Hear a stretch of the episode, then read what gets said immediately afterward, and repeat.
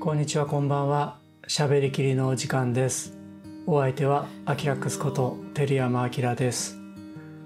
2020年終わりますね。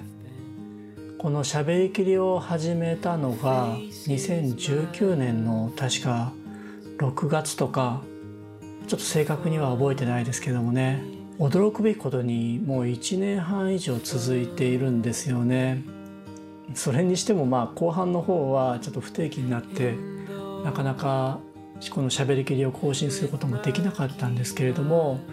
当初始めた頃は本当に身内の方がちらほら聞いてくれているぐらいだったんですけれども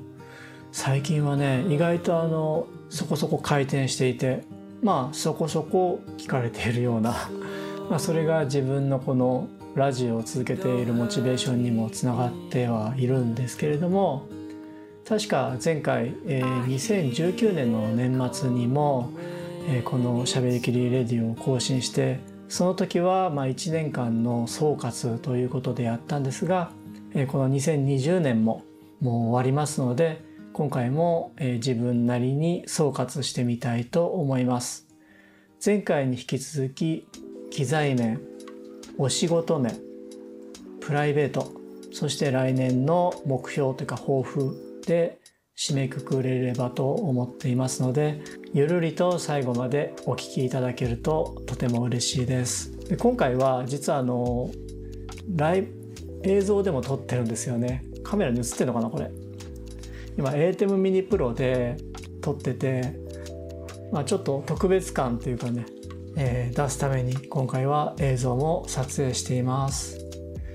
まず機材面ですけれども今年はプロニュースさんの方で3月2月ぐらいかな、えー、富士フィルムの XT4 まだ発売前のほやほやのものをね届けてもらってがっつり使わせていただいてかなりぐらついたんですが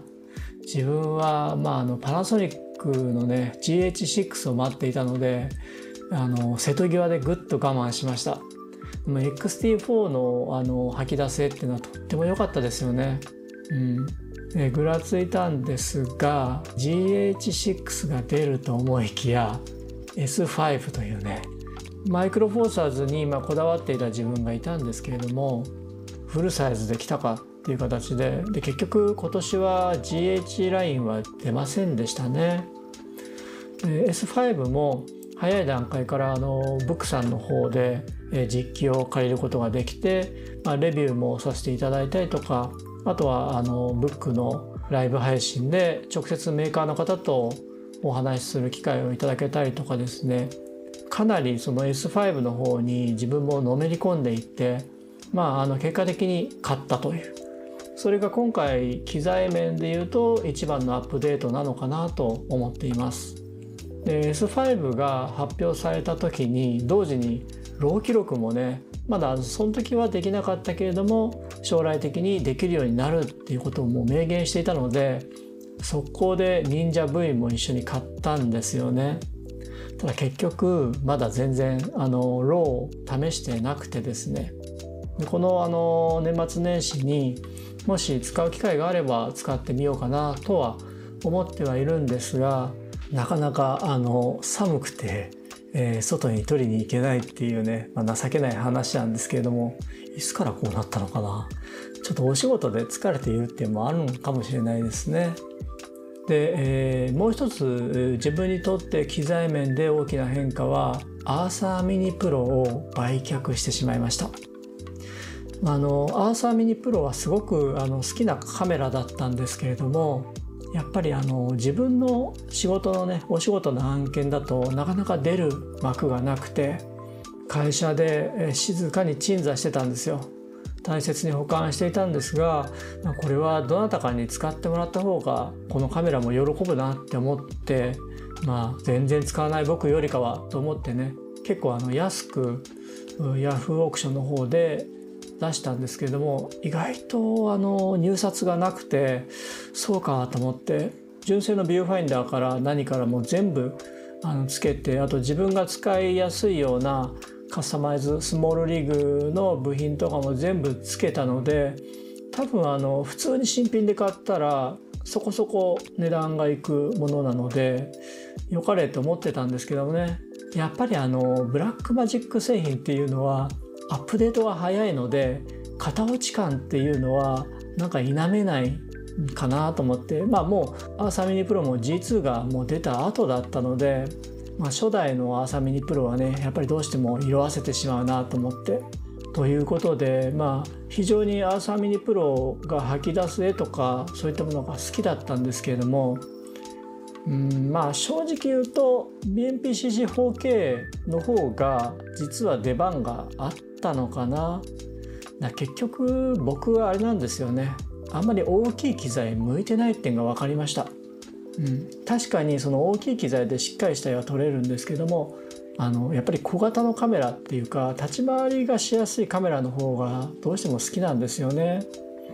なので、まあ、思い切って今回アーサーミニプロとお別れしました。その代わり今 S5 はめちゃめちゃ活躍してます。うん、だからまああの去年の年末にも言ってたんですけどもアーサーミニプロか S1H かって言ってたんですよね。まあ、間違いなく S1H を買ってた方が活躍の場があったと思うんですが、うん、それがね今年になって S5 を買って今ガンガン仕事で使っているっていう感じで。であと機材面でのあのアップデートというと ATEM mini Pro を買いました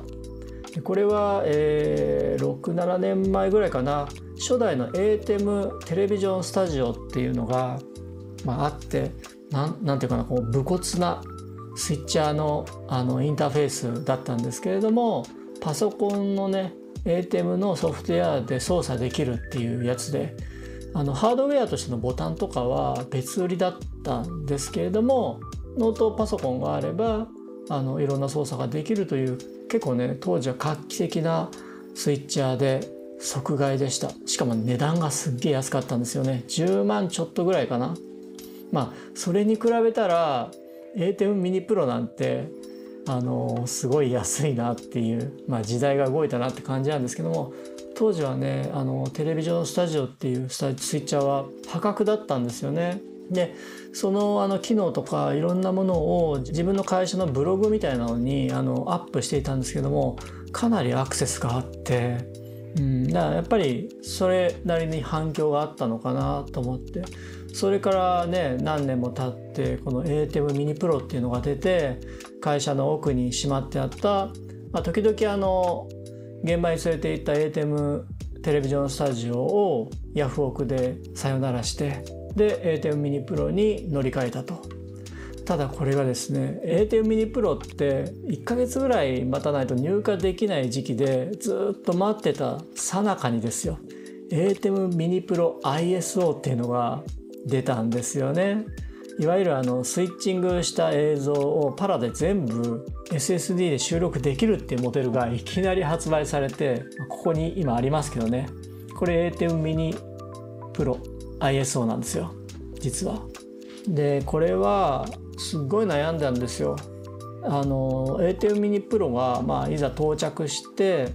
その時にライブ配信の仕事が結構入ってきてたんですよね。やっぱりイベントをリアルで開催できないとかあの寺山さんちょっとそのライブ配信の映像で絡んでくれませんかって相談されることが多くてでパラ回しでカメラで回すより正直 A10 ミニプロの ISO でパラでもう全部スイッチングしたものっていうか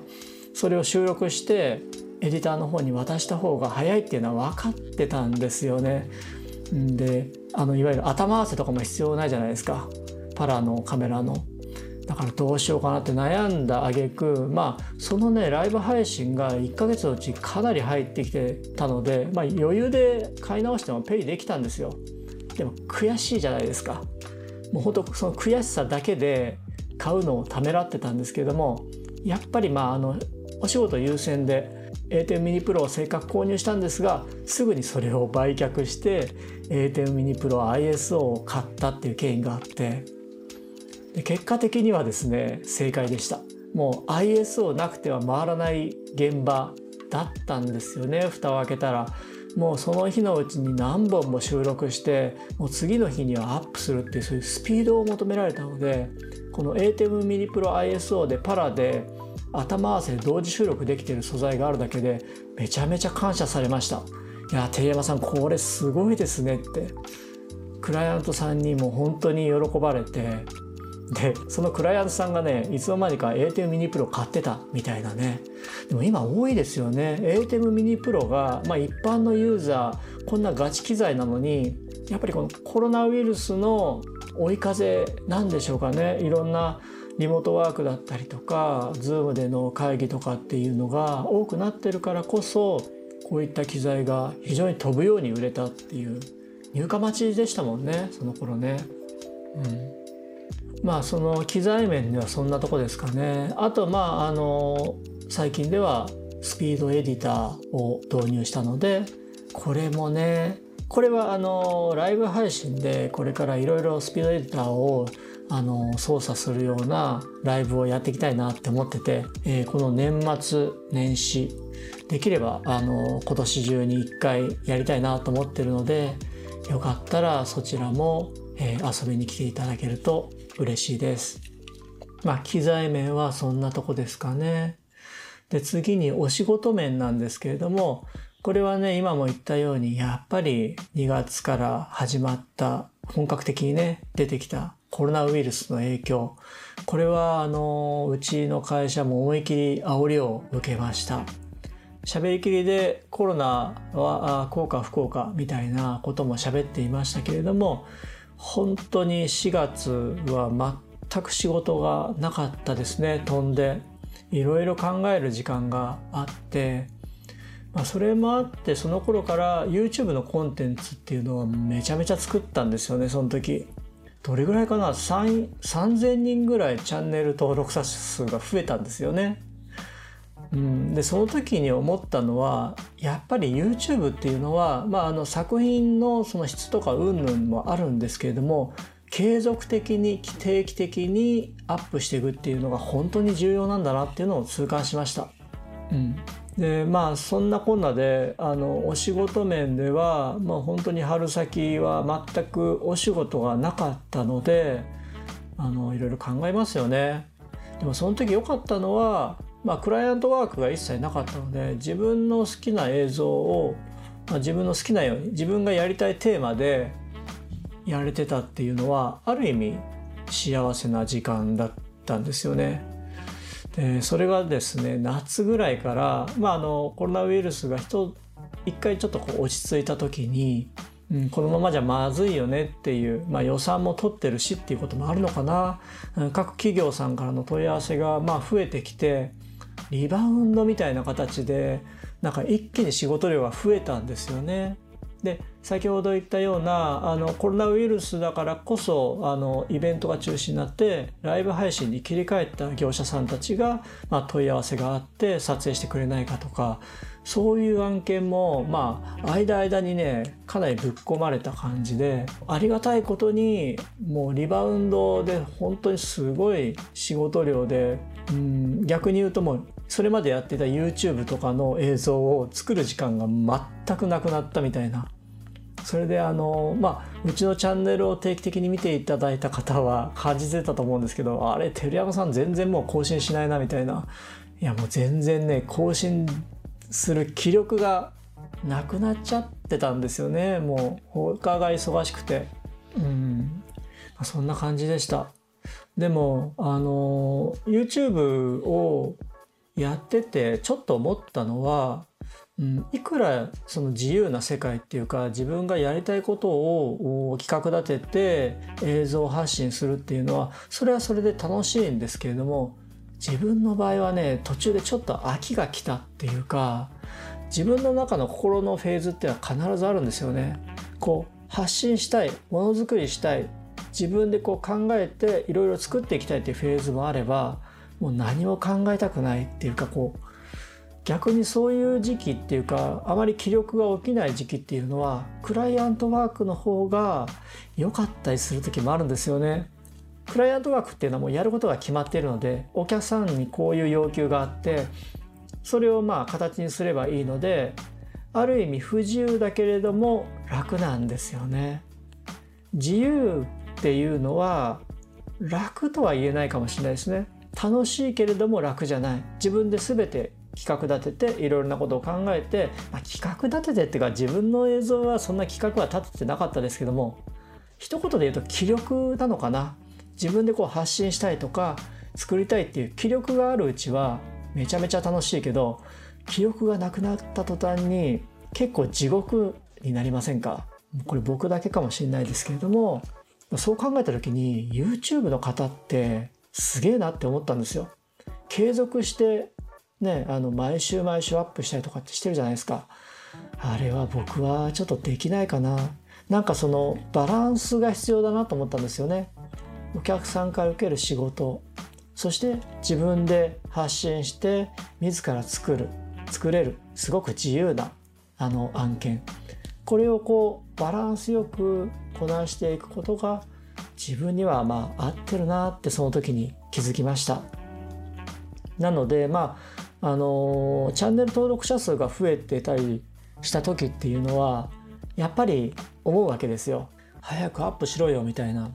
せっかくチャンネルを登録している人たちに飽きられるぞとかね見放されるぞみたいな常にそういうなんていうの結構こうなんか焦る焦るっていうのかな。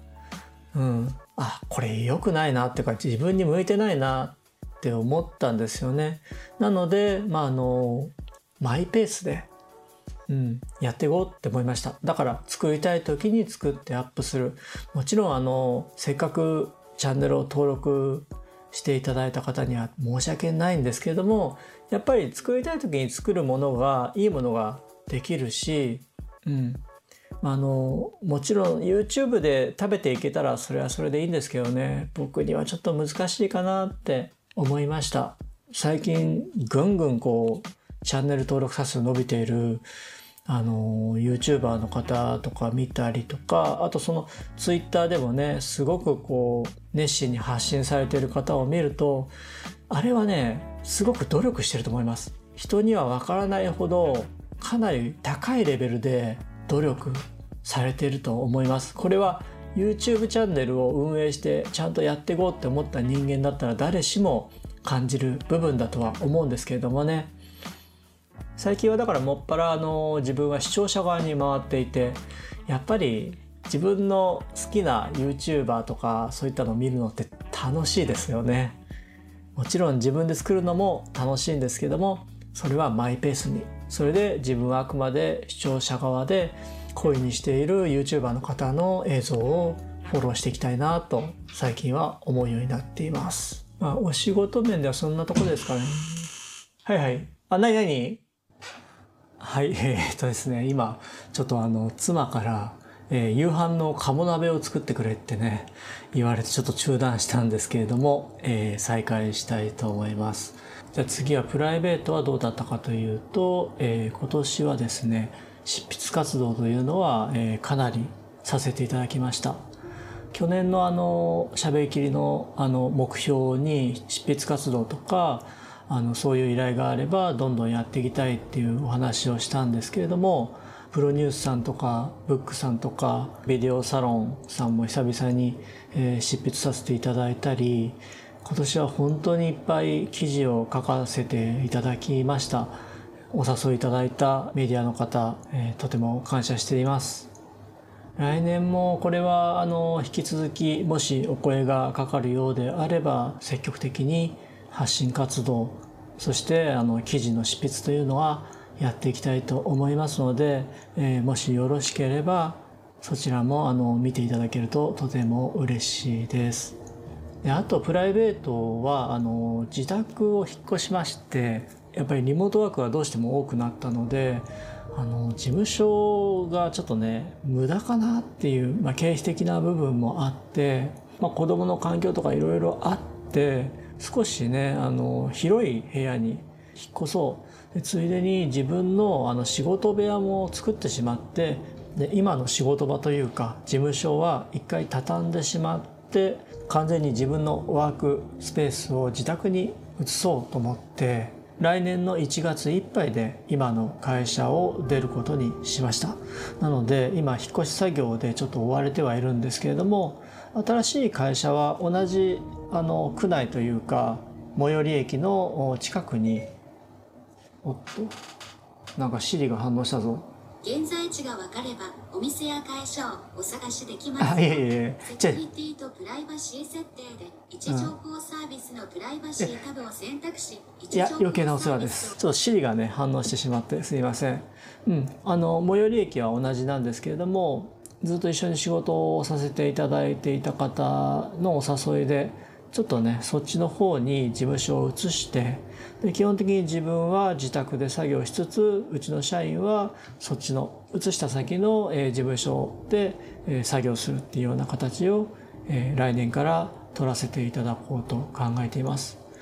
なのであの今までは事務所でこういう喋りきりとか YouTube とか撮ってたんですけれども今実は自宅にそういう撮影できるスペースを移したんでいろいろね出てきたんですよね。やはり夕飯作ってとかねあと子供がやっぱりいるのであんまり大声出せなかったりとか夜遅くまではちょっと、うん、いろいろこう撮影とかもね自宅ではできないのでいろいろ制限かかってくるなって思いつつでもまああのある意味身軽になったので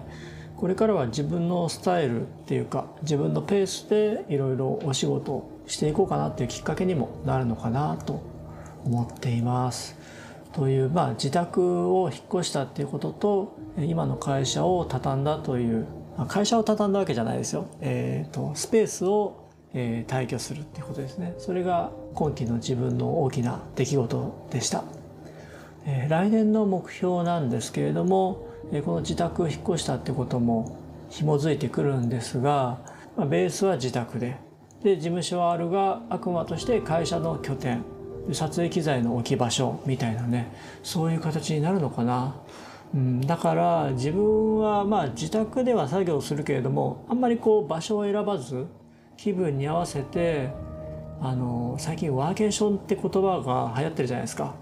でここね何日か、まあ、あの12月中って割とこう地方に取材行っててサテライトオフィスみたいなもの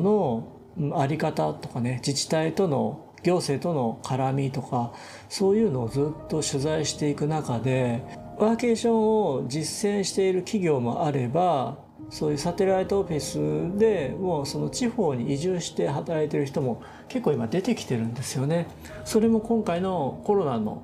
影響っていうのが、まあ、ある意味追い風になっているのかなって思うんですけれども自分もそういう方々を取材していく上で、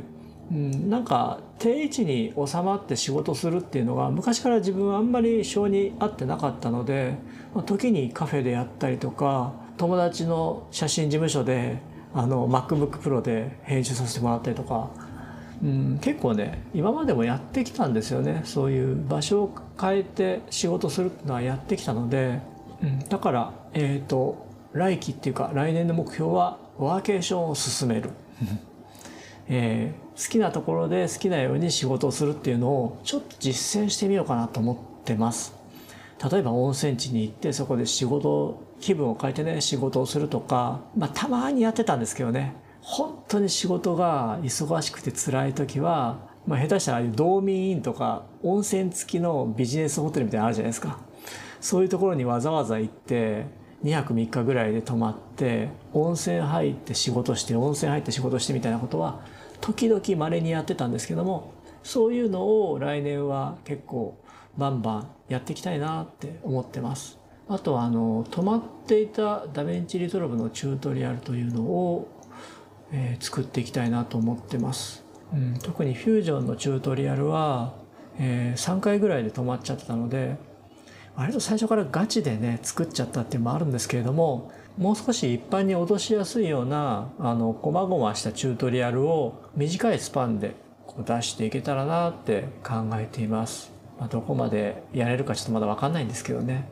あとはあのクライアントワークっていうのをこれからはちょっと厳選させていただこうかなってこれは希望なんですけどもね。まあなかなかそうも言ってられない場面もあるんですけどもいや照山さんやってよみたいなねそういう感じになっちゃう時もあるんですがまあなるべくならばやっぱり自分がやりたい仕事っていうのをもう厳選していきたい。やりたくない仕事を無理やりやってもいいものできないしそれであとは、まあ、そのもちろんクライアントワークと並行して積極的に自分で発信するような映像っていうのも引き続き来年は作っていきたいと思っていてそのこうバランスをいかにこう整えられるかっていうのが、まあ、来年の目標になってくるのかなと思っています。まあ、あとは機材面ではね何を買おうかなってまたそれはあの、まあ、機材好きなもんですからもちろん機材好きの方が多分この「しゃべりきりレディオ」を聞いてくれてると思うのでそれは引き続きまたいろいろ散財しつつ機材変えつつ皆様にお届けできたらなと思っていますので今後ともよろしくお願いいたします。今日これ収録しているのは12月の29日2日で今年も終わってしまいますけれどもいや本当にコロナウイルスの件でねこの1年っていうのは何ていうかあっという間というか特殊な1年でしたね。うちらの業界っていうのもそれがきっかけでガラッて変わってきましたしよりあの YouTuber とかそういう自分で発信する側の映像制作者っていうのが非常に台頭してきた、うん、これもやっぱりコロナっていう背景もあるしいろんな要因が絡んでいると思うんですけれども来年2021年はまあ、オリンピックの年になるのかなちょっとそれはねまだわからないですけれどもどんな年になるのか本当に早くコロナウイルスが収束して、えー、また普通にいつも通りに制作できる環境が、えー、戻ってくればいいなと願っています。ということで、えー、また新年の、え、ご挨拶もですね、まあ、できればまた誰かゲストに出てもらったりしてこのしゃべりきりでご挨拶させていただければと思っていますのでまた2021年の来年もよろしくお願いいたします。それではまた来年お会いいたしましょう。